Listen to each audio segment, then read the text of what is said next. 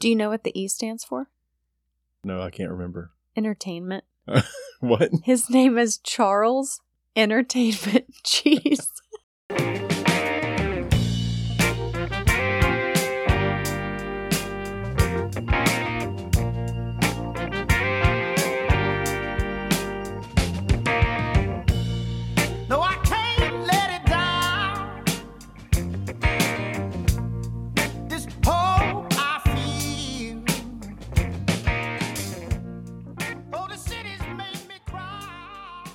Hello, Katie.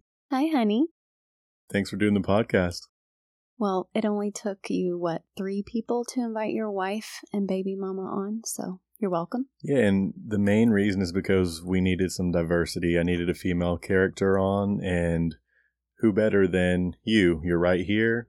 You have a lovely voice, and I think that people will respond well to you. Well, thanks, honey. Whatever it takes.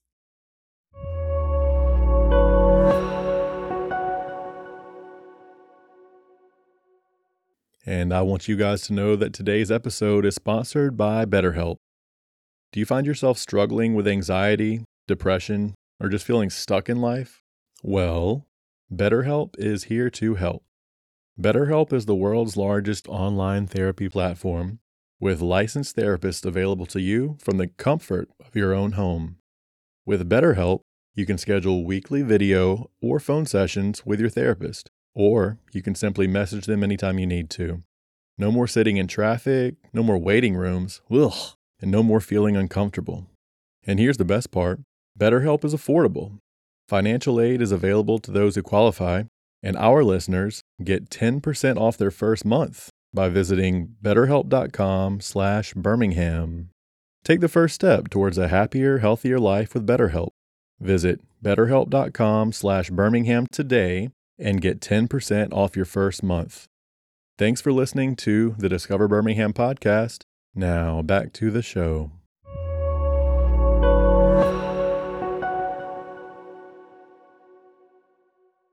Well, we could cover a lot of different topics. We could go a lot of different directions here. Some big things have happened in the last couple of years. Mm-hmm. Not the least of which, 6 months ago, baby Charlotte arrives. Actually, 6 months tomorrow. Yeah. Would you like to talk a little bit about her arrival? I do want to do that, but I have to bring up something that's been really bugging me today. Do you recognize this outfit? Yeah. Yeah. Well, if you were wearing white jeans, it would be what you were wearing when we met. No. This is the outfit I wore on our first date. Yep, that's what I said. Perfect. As long as you remember. Mm-hmm. Yeah, let's talk about baby lady. Well, I feel like we were so prepared on paper because all of her drawers were filled and organized months and months and months before she actually arrived. And you had been listening to countless podcasts, and you had read books, and you had had appointments with everyone from a midwife to a doula to a pelvic floor therapist to an OB. I mean, we had the bases covered. Mm-hmm. So the day comes. Mm-hmm. Where were you when you went into labor? The Alabama Theater. Yep. I had taken my mom and your mom to see Swan Lake. Just thought it was going to be a cute little girls' outing. We went to an early dinner so that we could make it to the show by 6 p.m. And I drove us. I just waddled around and ate a giant meal and waddled us over to the theater, walked 8 blocks from where we parked, felt phenomenal, felt fine. And it wasn't until about 30 minutes into the show that I wondered if the cramps I was feeling were rhythmic, and they were. That would indicate labor. Mm-hmm. Okay. Early contractions. Mm-hmm. I'm asking for my fellow guys out there, mm-hmm, who don't know what rhythmic cramping means.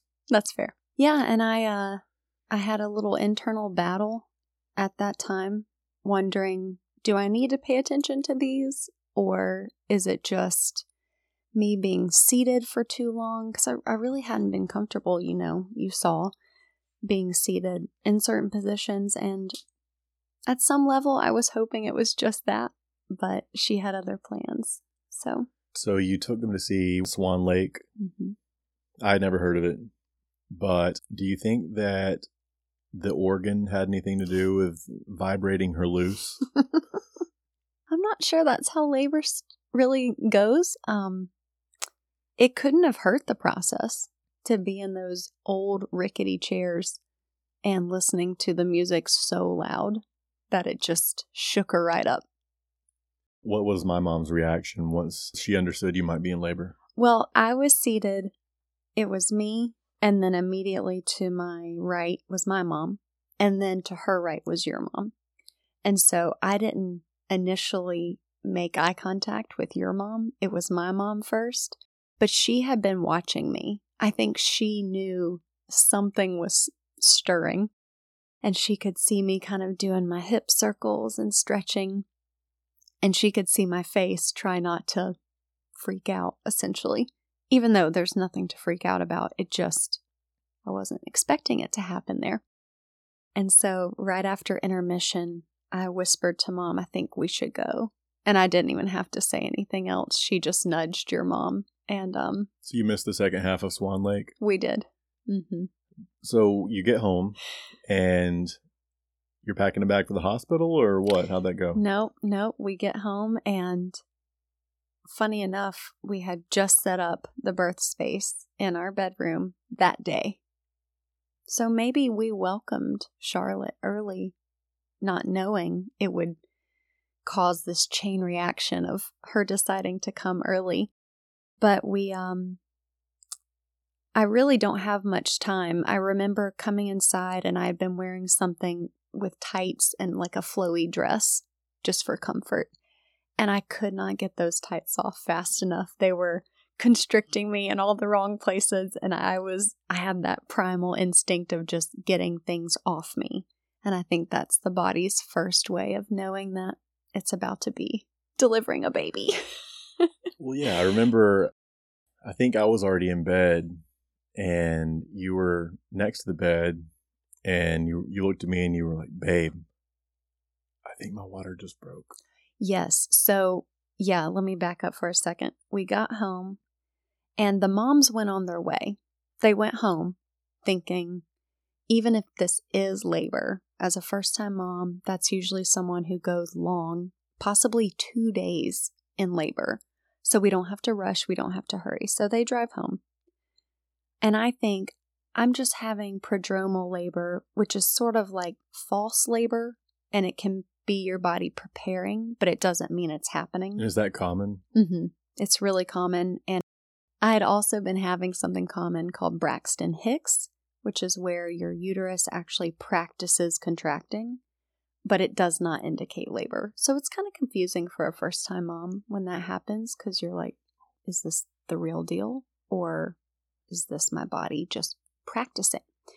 So that had happened and that was in my head. So I wasn't initially thinking this is the real thing. All that to say, we send the moms home and I think I'm going to take a shower because water always helps me feel better. And that's when there was a shift. I could not even stand. The contractions had become so strong. I was not even really in the shower for the first, I don't know how long, 20 minutes or so. I was kneeling. I was on hands and knees beside the shower, which was on. But I just couldn't make it. Yeah, things got really primal really quickly. And some of the sounds that were coming out of that bedroom sounded like that, like you might hear the Birmingham Zoo. But I remember hearing you say that you weren't sure if it was labor or just, Actually, what it was when you first got pregnant. You said something along the lines of you weren't sure if you were pregnant because it turns out that the symptoms of pregnancy are also the symptoms of PMS. Mm-hmm. It seems like that would be something that would be taught in school. Doesn't it? Yeah.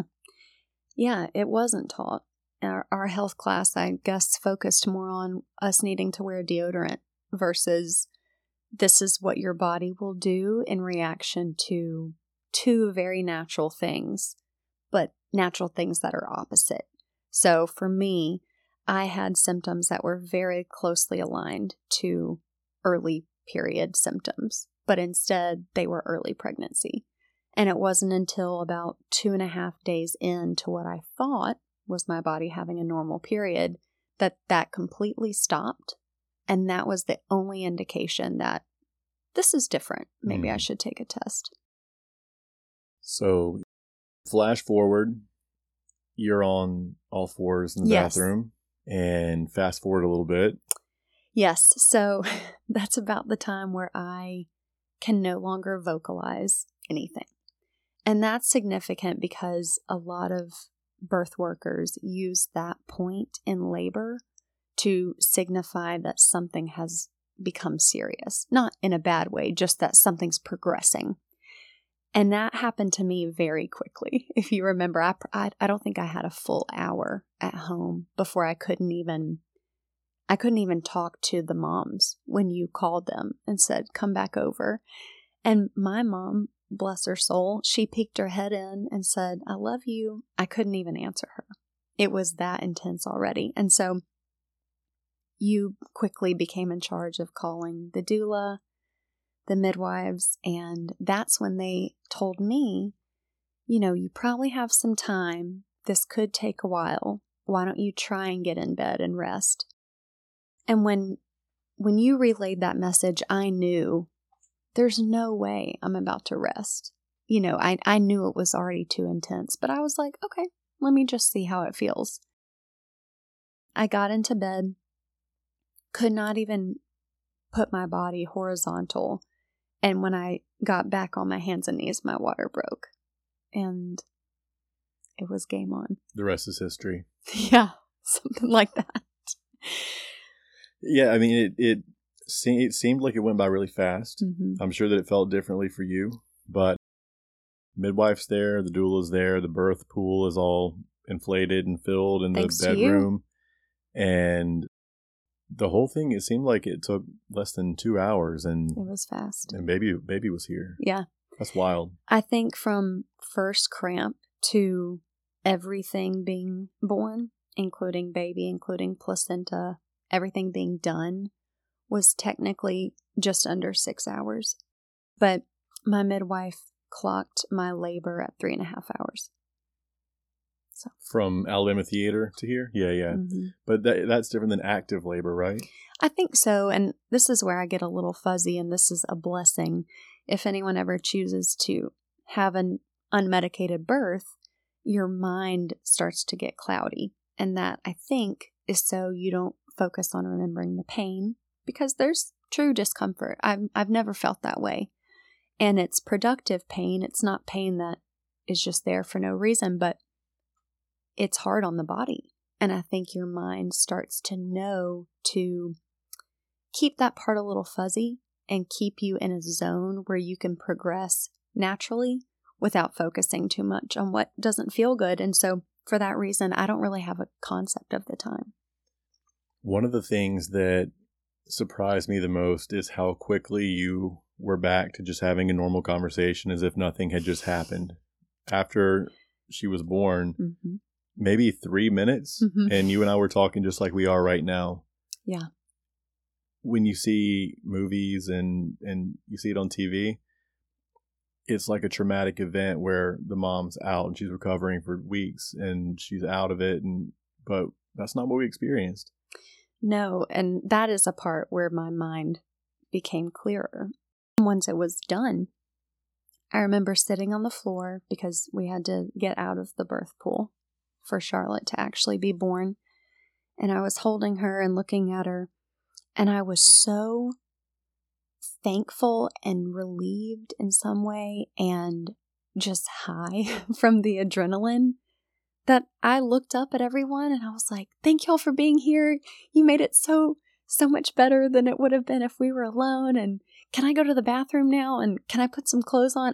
I felt completely like myself, other than admittedly a little soreness, but my energy was fine. And I think there's something to be said for having that experience in a place that feels comfortable, in a place that I know, in a place that feels like I can be relaxed. not to mention not being strung up with a cascade of interventions, which sometimes have their place in a hospital, but, you know, I didn't have to come down off of an epidural crash. My body didn't have to lose any swelling from saline IVs. It just handled it. And it handled it fast. I mean, I was walking within 15 minutes. I was taking myself to her nursery, you know? So, yeah, it's amazing.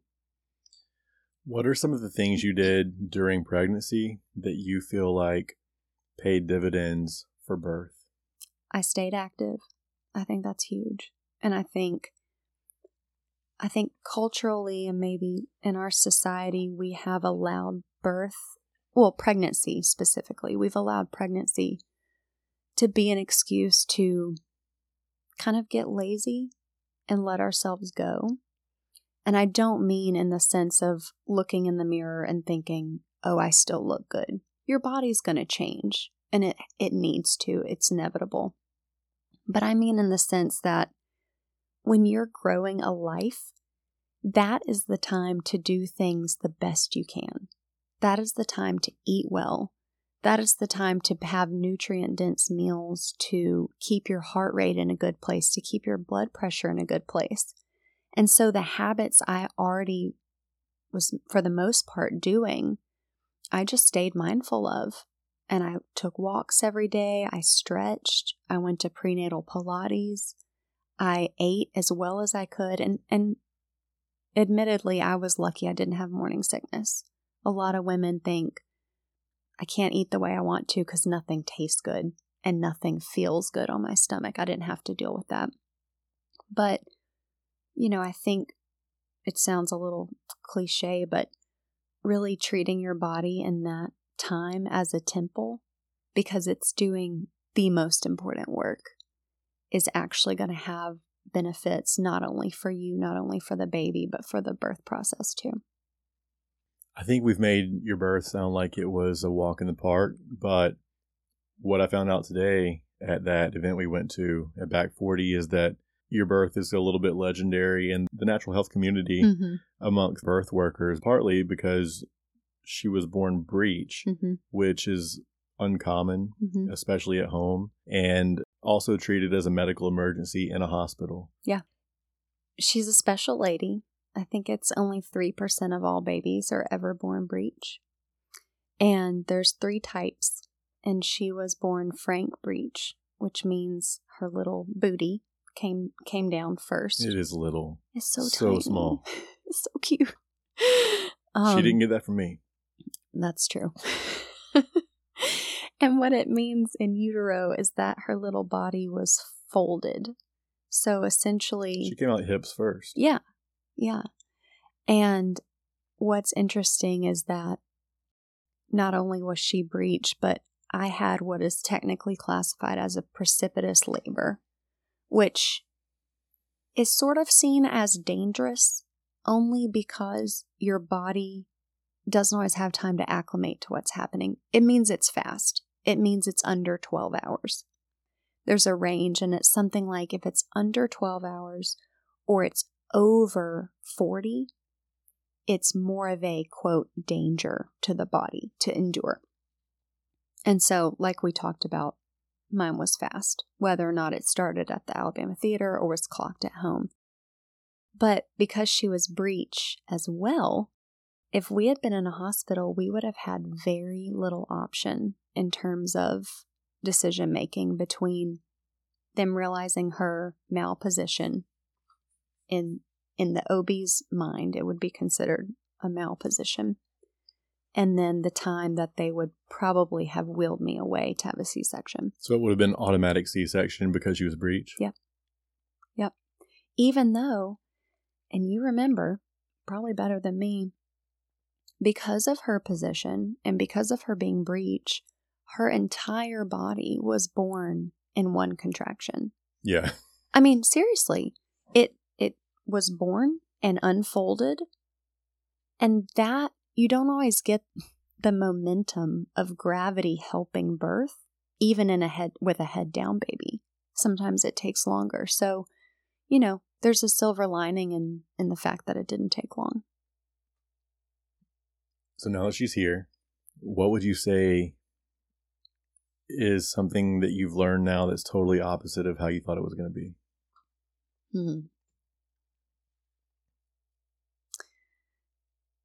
I'm not sure there was something that I learned that is opposite, only because I think women and people who give you advice know not to say things indefinite. You know, there was never like a, this is how it will be, the end. However, I do think in general, I had an expectation that the early newborn stage was going to be simpler just based off of the fact that they only need certain things. You know, there's not a lot of guesswork in terms of what is she needing that I can't provide, because it's going to be one of a few things. Is she hungry? Is she tired? Does she need a new diaper? Is she cold? Usually, when those boxes are checked, you have a very content baby. But our little Charlotte, she is a spirited lady. And she threw me for a couple of months in the sense that it didn't seem like she was quite satisfied, even when basic needs were met. And I think that was for a couple of reasons, and we can certainly get into it, but I think birth was a little hard on her too, not because of any reason that things were unsafe or they didn't go smoothly. They really did. Given the circumstances, it was incredibly safe and smooth. We had a team there that knew what they were doing, but it was fast. And I wonder if her little nervous system got a little dysregulated. I think she really benefited after she could grow into her body a little more, feel like she was safe outside of me. And, you know, that took a few months. I wasn't expecting that. Maybe. And what's been striking to me is that I've seen you as a mom have to give so much more of yourself than I expected you would have to. I knew it would be difficult for you, especially between breastfeeding and you still working full time. And, you know, it's like you said about how a flamingo, when it gives birth, it loses all of its color because it transfers all of those nutrients into the baby. I think they get their color from the food they eat. Yeah. But because they're transferring so many nutrients to the baby, they go from pink to white. And while you're still pink, you've had to give a lot of yourself. And I think it's been really interesting to see that. Well, I'm maybe pink now, but you've definitely seen some moments where I was depleted. And I think I've been toying with how to describe motherhood. And I'm sure it will change. And I'm sure it will continue to evolve. But you know how when you're on a plane and they give the safety demonstration, they say, put your own oxygen mask on first? That doesn't always happen when you're a mom. And when you're a new mom, sometimes it simply can't. And it's operating out of pure love, but it's operating from a place of deficit. You know, it's like, another saying is you can't pour from an empty cup. You will pour from an empty cup when you're a mom, and especially in the early months, because you don't have anything else. And it's a crazy mix of, you know, opposing feelings that you're so depleted in some ways, but you're so fulfilled by what you're now naturally called to do, which is parent.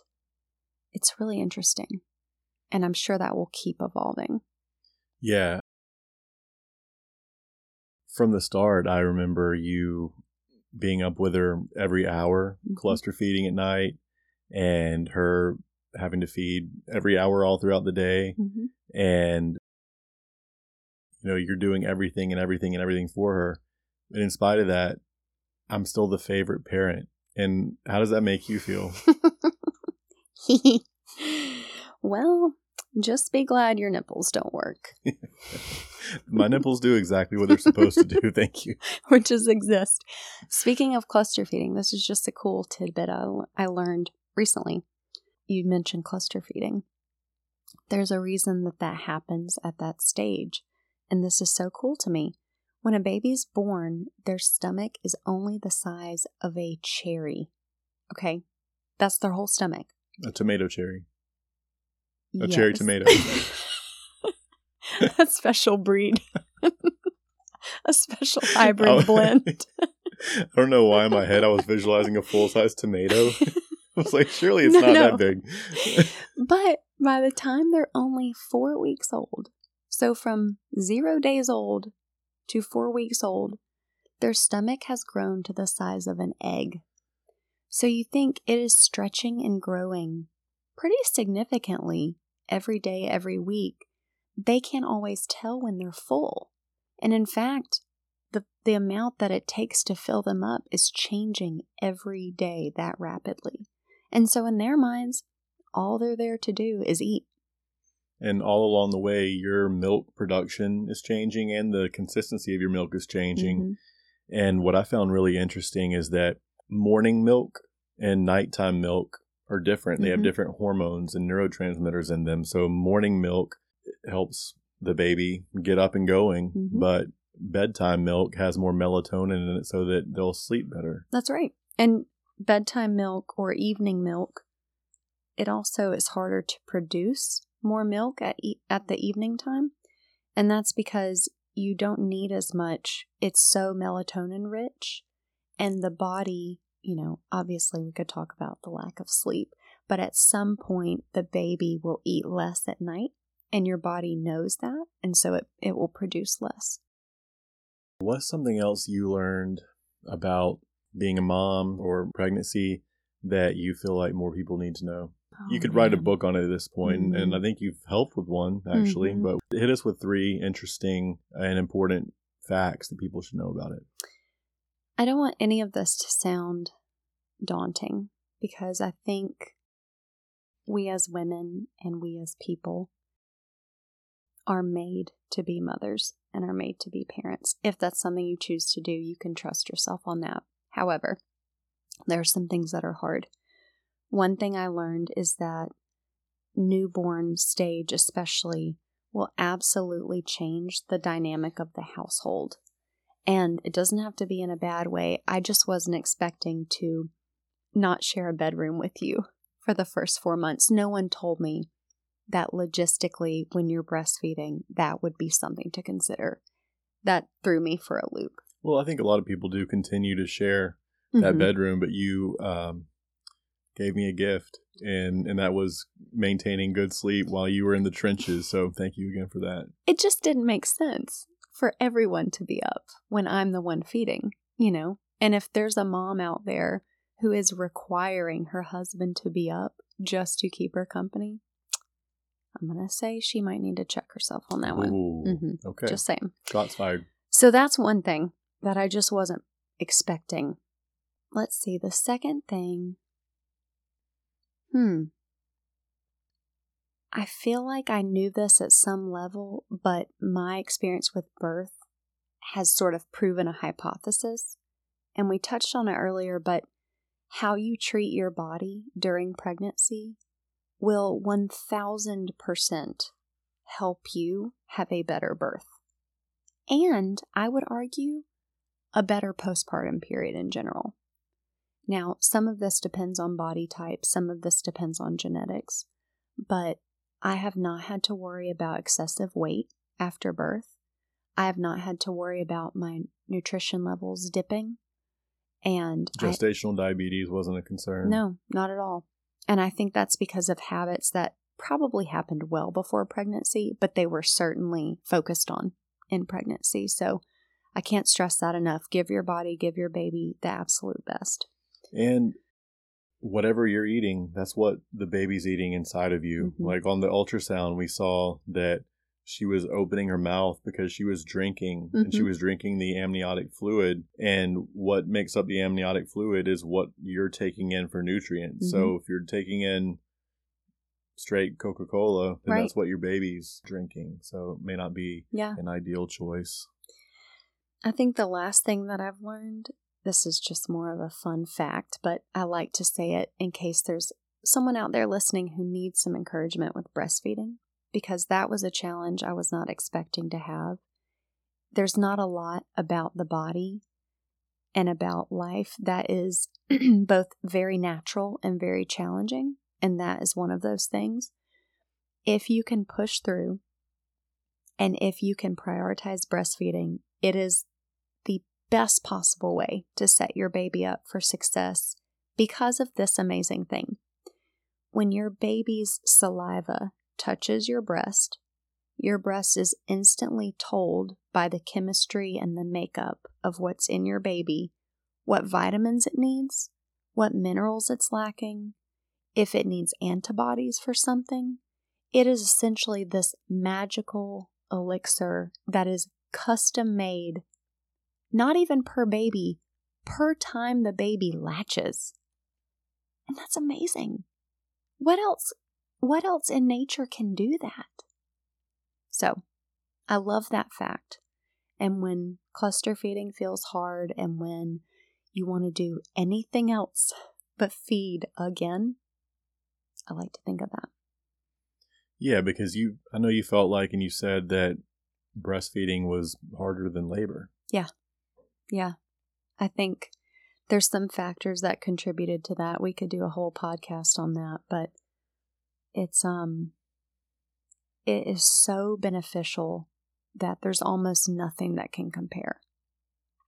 We've gotten good at trying to synthesize some formulas, and even some holistic options are out there, but to me, it's almost a spiritual experience to be able to give your child that. I remember when you were sleeping in the guest room, and I was in there with you guys one night before I went to the other room. And you remember what you said? We were having a very, very real and raw moment. And you said something along the lines of, I just want to be happy again. Or you said, maybe, I don't know if I'll ever be happy again. Yeah.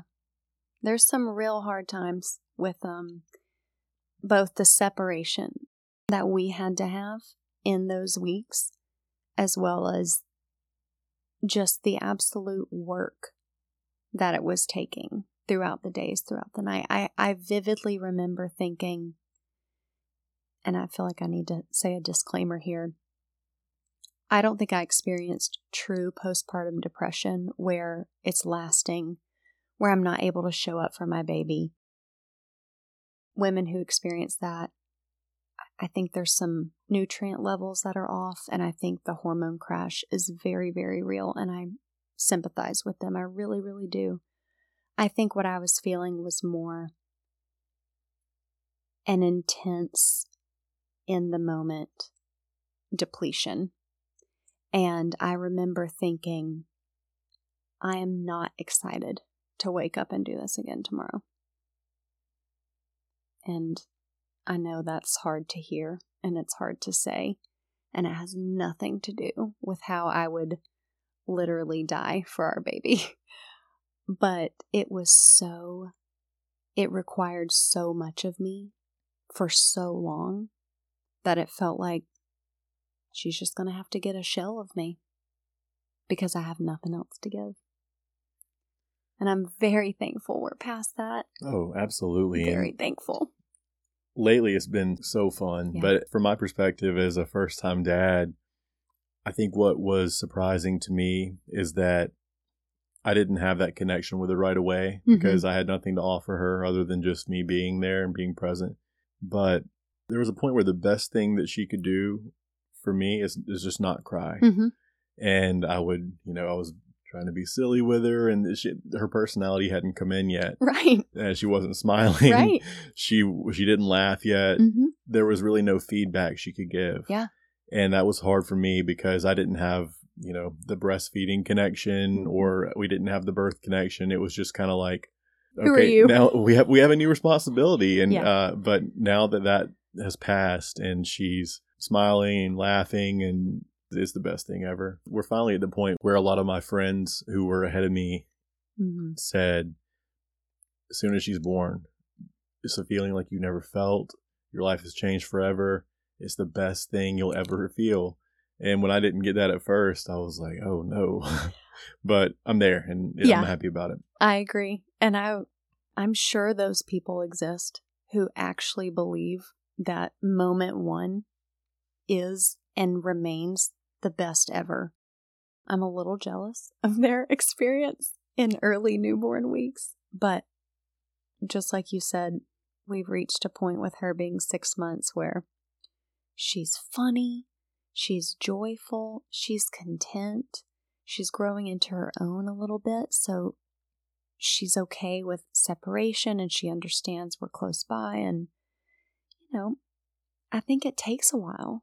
And probably for most babies, the early months are them just realizing they can survive. And then once they see, oh, my needs are met, I have things I want to do, I have things I want to explore, I'm curious, that's when they can become little real people. You just got to get them there. Well, before this turns into just the Horton vlog podcast, I think, with it being Discover Birmingham, we should highlight and give some props to some of the practitioners mm-hmm. that you worked with, because they were instrumental in making the process easier and wildly educational. Mm-hmm. And we saw one of them today, Allison, who did our birth class. Mm-hmm. She came to our house, spent 3 or 4 hours. 5 hours. Was it? Mm-hmm. Okay. Mm-hmm. Spent 5 hours and just gave you this crash course in what to expect during birth. Mm-hmm. And without that, it would have felt a lot more confusing when things were going on, especially once things didn't go according to the set plan. Right.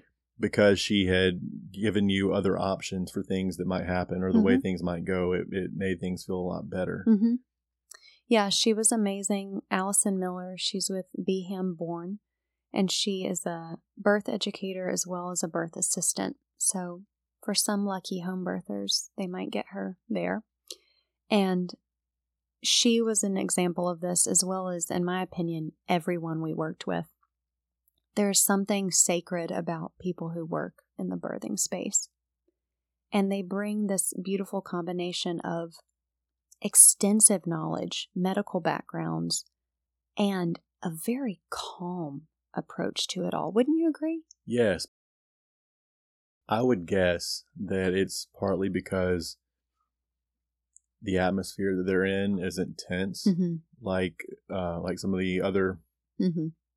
Potential birth routes people go, because they're in homes. It's a serene, calming environment. There's no yelling. The emergencies are rare. I think that they project that. Yeah.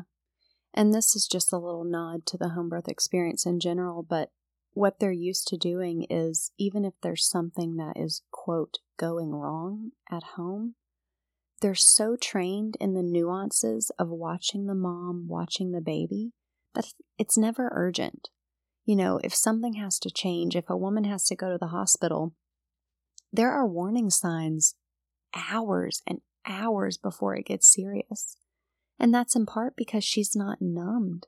They're looking at a person who's giving birth and going through that in a raw way. She's not numbed by medicine. She's not hooked up and can't move around. They're able to observe her fully. So I love that. Another one, got to give a huge shout out to Dr. Jessica. Mm-hmm. I mean, she's a boss lady, especially when it comes to any type of natural health in general, especially pediatric, mm-hmm. chiropractic, prenatal chiropractic. Now that I'm not doing chiropractic anymore, there's nobody that I would send anyone else to. Oh, yeah. Really, she's really amazing. She is. She saw you, what, once a week? Yes, and to me, more importantly, and I'm not knocking on prenatal chiropractic because I think it had its place and definitely helped me stay relaxed and helped my ligaments be in the right place.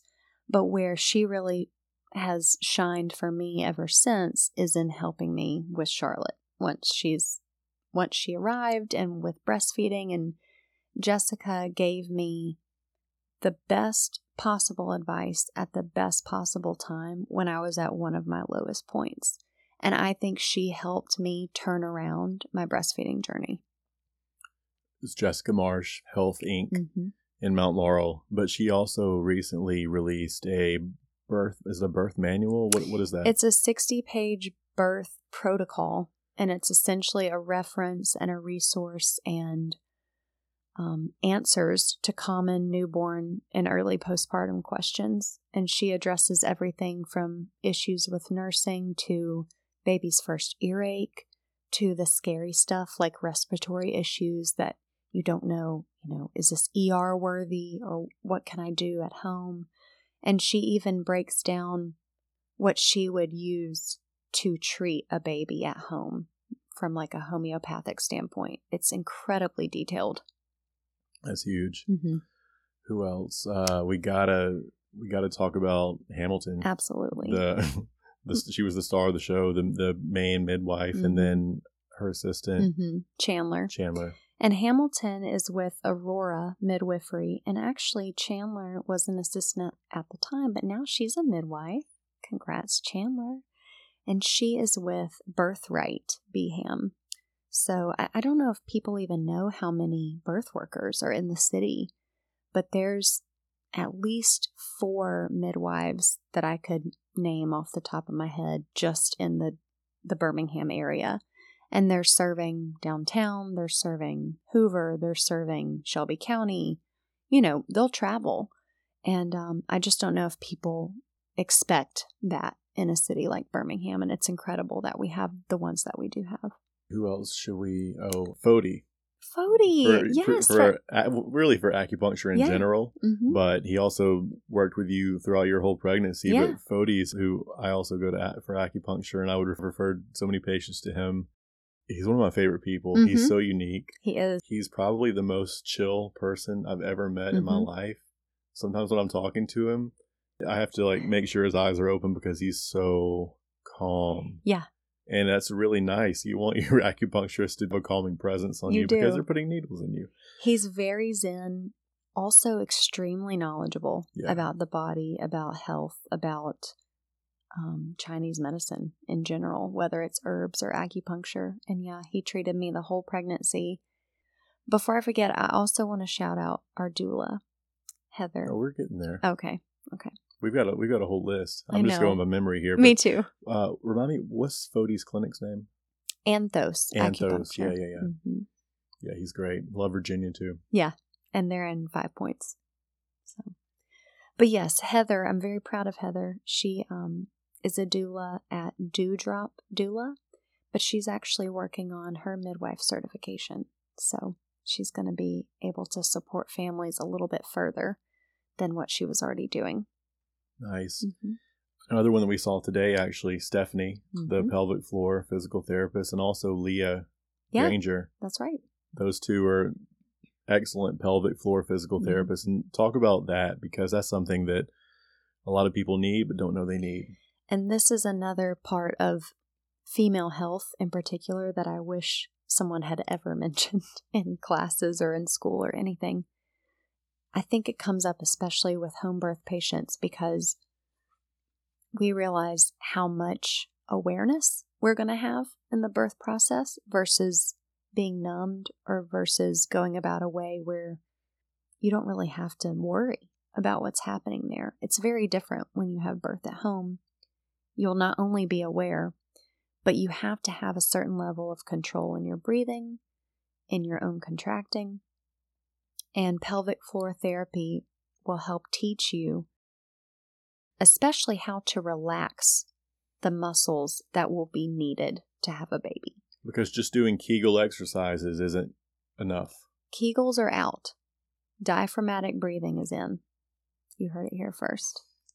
Kegels are great if you need to tighten, if you need to contract.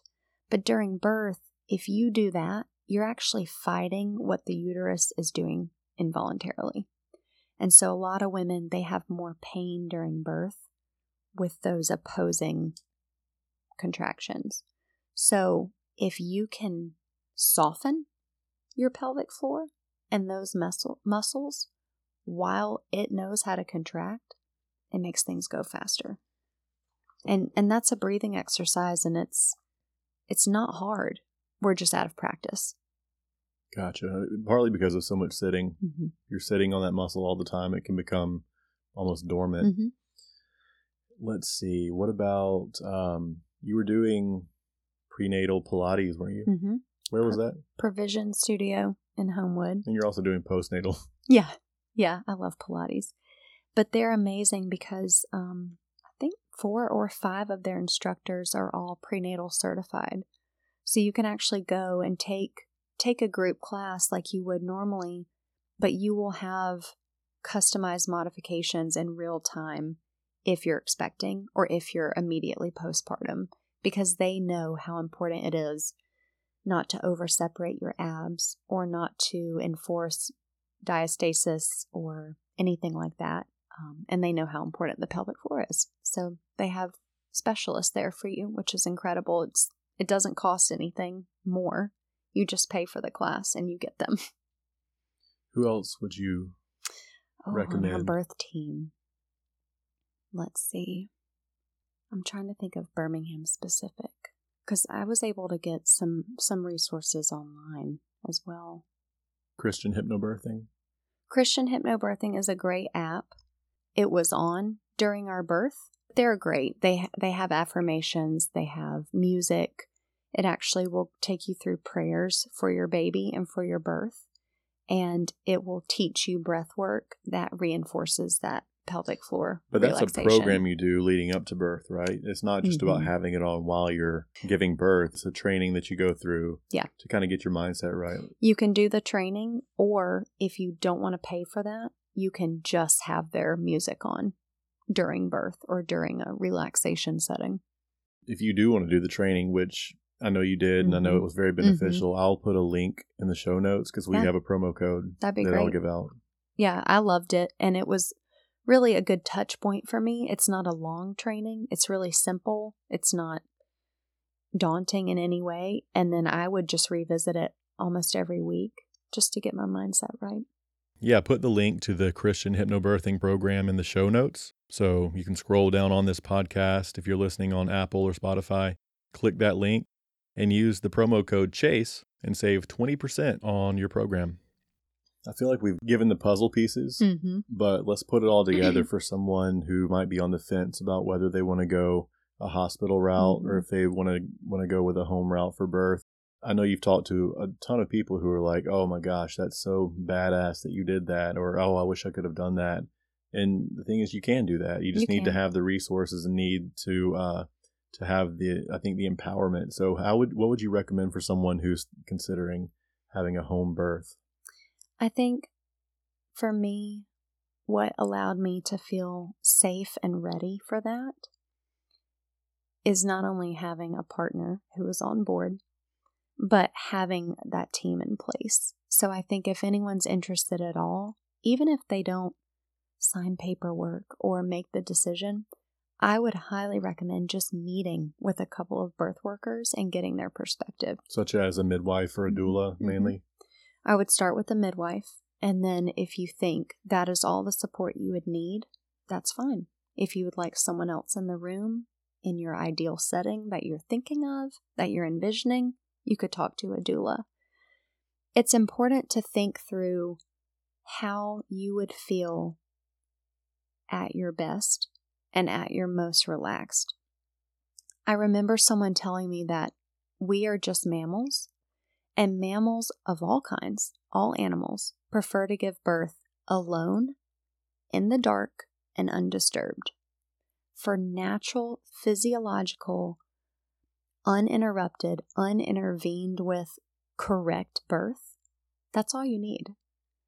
And when I thought of that, I thought, what would make me feel safest in an environment that I know that is not full of sounds and clinical smells and lights? And I thought, I would love for there to be specifically women there who have given birth themselves and who fully can remind me in any moment of vulnerability that I was made to do this. And that's who I hired. You know, Birmingham is such a medically focused town because we have UAB, which is huge, and other excellent hospitals in the area. Mm-hmm. So most of the time when someone's working with a traditional OB, they're given the option of having a birth plan, mm-hmm. but whether or not that's actually going to be respected is a different story. And what I was happy about is that this gave you the opportunity to be the bus driver and decide what route we're going to go. I'm happy with how things worked out. Me too. I think it's easy to, in the society and in the time of life and of the world that we're in, it's easy to wrap birth up into a medical necessity. But when you examine any belief, really, but when you examine where that came from, it has nothing to do with humans. You know, it was medicalized for various reasons and didn't need to be. And you got to think, at some level, we give so much planning and thought and resource and time to things like a wedding, to things like buying a house. Why wouldn't we reconsider how we're doing the most intimate thing on earth, in my opinion, which is bringing a new life here? We've got to set that standard a little higher for ourselves and for the babies, because there's no reason it has to be filled with urgency, filled with lights, filled with interventions that disrupt something that could be a very amazing experience. I think the word empowered is incredibly overused, but that being said, from a female perspective, I can't even think of another scenario where I could be in my full female potential than having a baby. And why wouldn't I want to experience that? I mean, that's why I was made, you know? And I think if in general the population could see the reverence around birth in that way, people would be a little bit more open to its settings. I think a good point of entry for people who might be interested in taking an alternative route, or really a more traditional route, mm-hmm. is a documentary called The Business of Being Born. Mm-hmm. That wraps it up in a nice, concise way and highlights some things that maybe we've been told that aren't necessarily factual. Mm-hmm.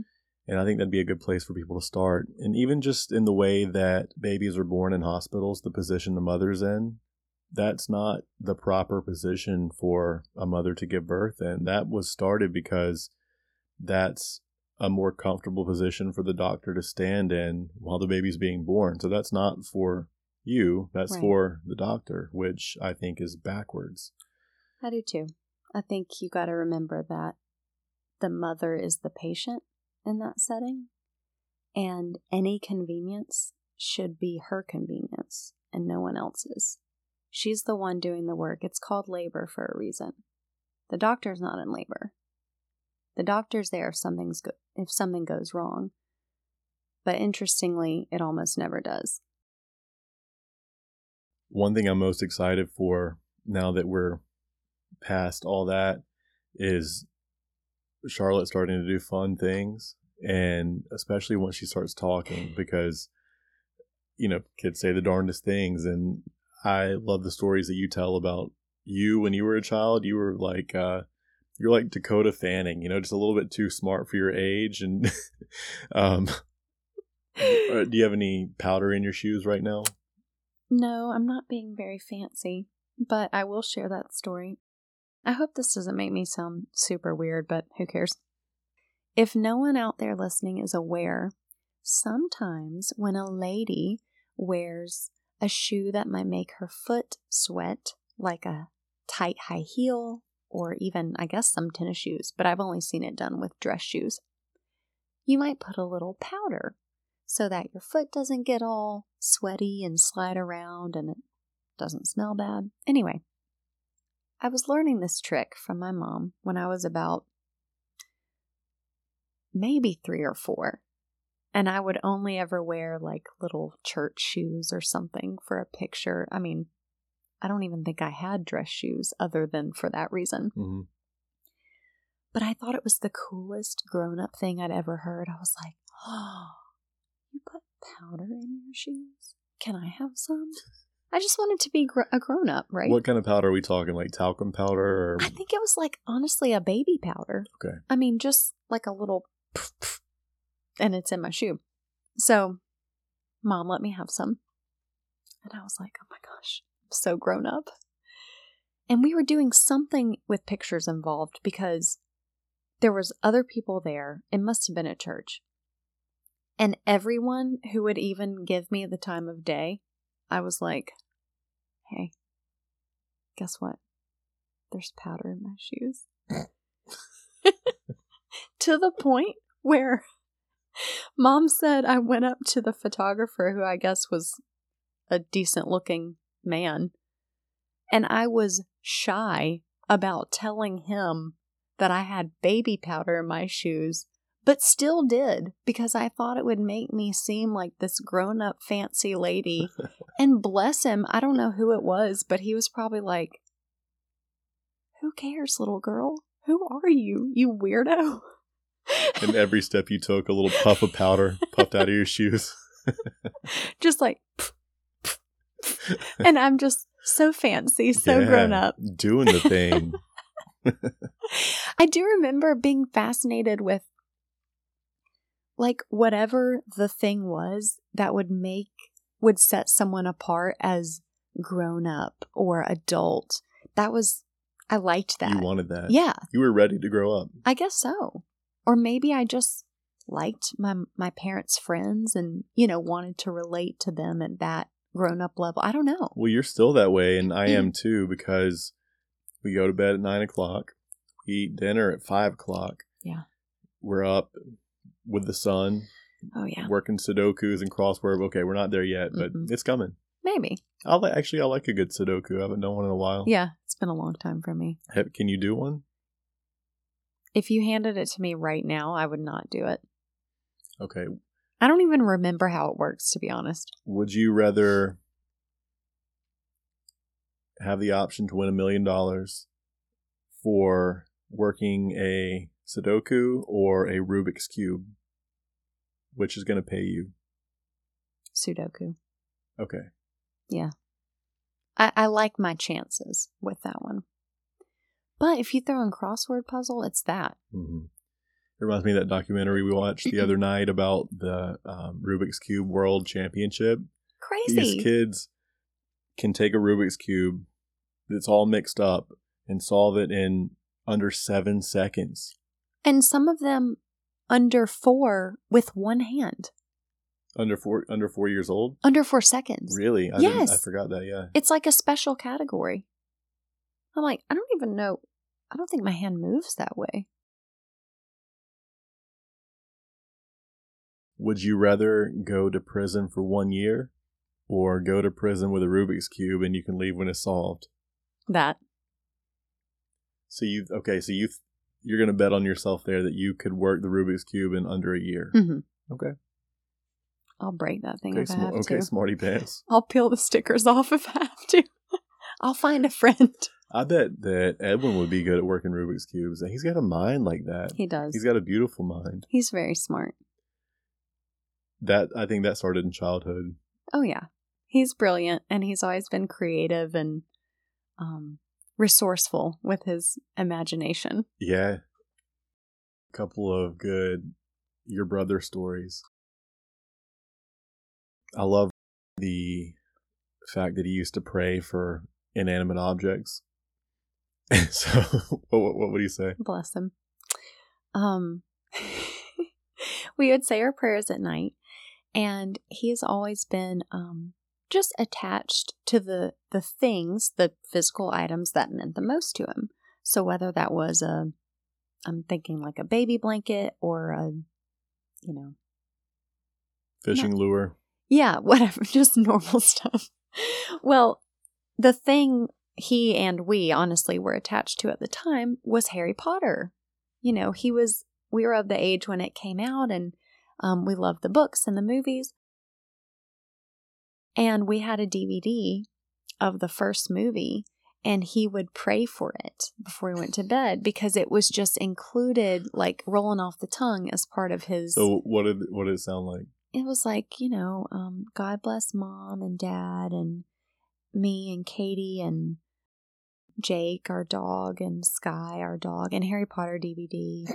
And just like it's like a member of the family. Yeah. And it's just, it's so silly, but it's so indicative of how caring and inclusive he's always been. He's the best. Yeah. But the, was it a fishing lure that he loved? Yeah, that he loved.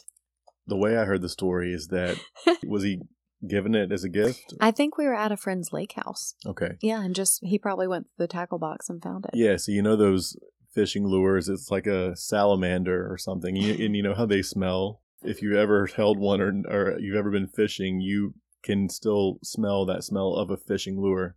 Yep. That rubbery... fake smell. Chemical smell, yeah. Well, your brother loved it so much, and he named it Aiken. Who knows why? He would sniff it, and he would say, that smells like heaven coming to Birmingham. Like, why did his little mind think that? I don't know, but I love it. So good. The best part is that he sort of held on to Aiken like a comfort blanket or something like that. And, you know, it's not made of the most sustainable material on Earth, and it kind of disintegrated, and pretty sure he was just like a torso at some point. And Edwin was like, no, that's Aiken. He still had that smell, though. He did. Yeah. Sorry, Edwin, I just said your name. Did you have anything like that when you were a kid that you, like a safety blanket kind of thing? I had a little blanket. It was sort of a linen, like sheet material, so I called it my big sheet. And I think it had a little embroidery on it, and I think it got lost in a move. I don't even know where it is. But Edwin would save his things till they became threads, till they became a mere ounce. He's a loyal man. He is. Mm-hmm. Yeah. Very loyal, very connected to the things that mean a lot to him. Yeah. Did you have any funny kids say the darndest things moments? Oh, I have one. For you. Which one? It's about when you answered the phone in front of your mom. Oh, yeah. Let's see. Yeah, I remember that one. But the one that jumps out to me is my little sister had just been born, and we're 6 years apart. And my cousins are a lot older than me, so they're teenagers. So they come over to meet Catherine. Mm-hmm. And they're coming in, and they see her, and they're, oh my gosh, she's so cute. And then they start talking to her. Oh, hi there. I'm your cousin Karen. What's your name? And my 6-year-old self chimed in and said, she doesn't speak yet. Like, you idiot. Yeah.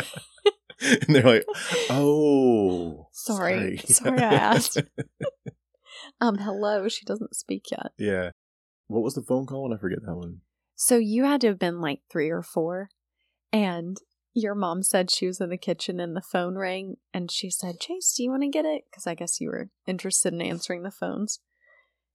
And you answered it. You said, hello. And the person on the other end presumably asked for your mom. And you said, yeah, one sec. Mom, it's the Terminator. That's all you said. Yeah, just real casual. Charlotte will never know what that's like to answer the home phone. I know. My grandparents had one of those rotary phones. Did you ever play with one of those? My grandmother still has one. Your grandmother's a legend. Mm-hmm. She is. A legend. She refers to Charlotte as the child. The child. She may or may not remember her name, but it's fine. Yeah, yeah. Mm-hmm. But her on Facebook is one of my favorite things. She thinks that the section where you can enter in your status, the search bar. That's right. And so what did she search for? Photos of Dave Johnson or whatever? My uncle, Paul. So her status is photos of Dave Johnson. Right. Or What did she search for? Recently, we don't really know what prompted this other than perhaps some neighborhood thievery. She posted the status porch pirates. Porch pirates, yeah. So she was looking for some information on porch pirates. Mm-hmm. And my favorite thing about it is that she thinks that everything that pops up on the feed is a direct message to her. Yeah. So if you post pictures of Charlotte on your Facebook, she thinks that's a personal message. So mm-hmm. she'll tell your mom, oh, Katie sent me the most wonderful pictures of the child. And recently I made a post about breastfeeding for 100 days. And Annie told Mom, you know, that was nice of Katie to send, but I breastfed, so I don't need to know that information. But I gotta commend her for even being on Facebook.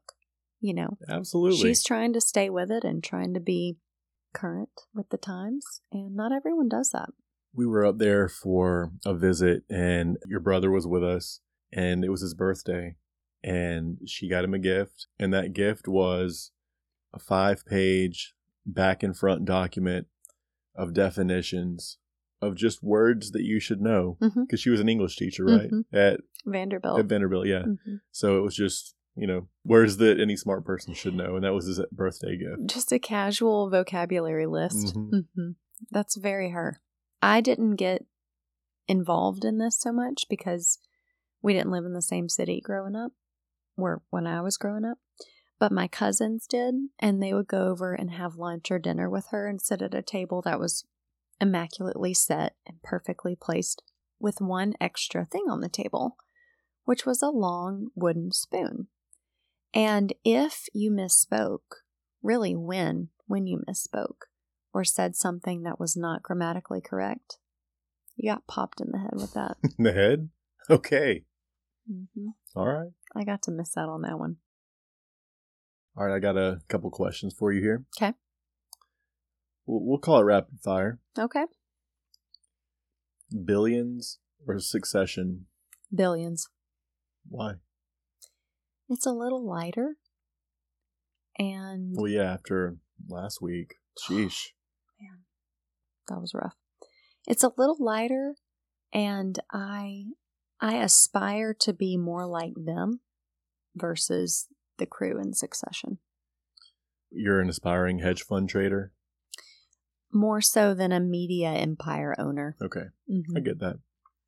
All right. What about Friday Night Lights or Outer Banks? Oh, Friday Night Lights. It's a little bit more relatable versus being a treasure hunter. I would much rather be a treasure hunter than a resident of Dillon, Texas. But Tim Riggins. Charlotte loves Tim Riggins. She loves him. Yeah. Yeah. Tim Riggins is Charlotte's Topanga Lawrence. I guess so. Who was your childhood crush? If we're going like actor in general, I gotta be cliche and say Brad Pitt.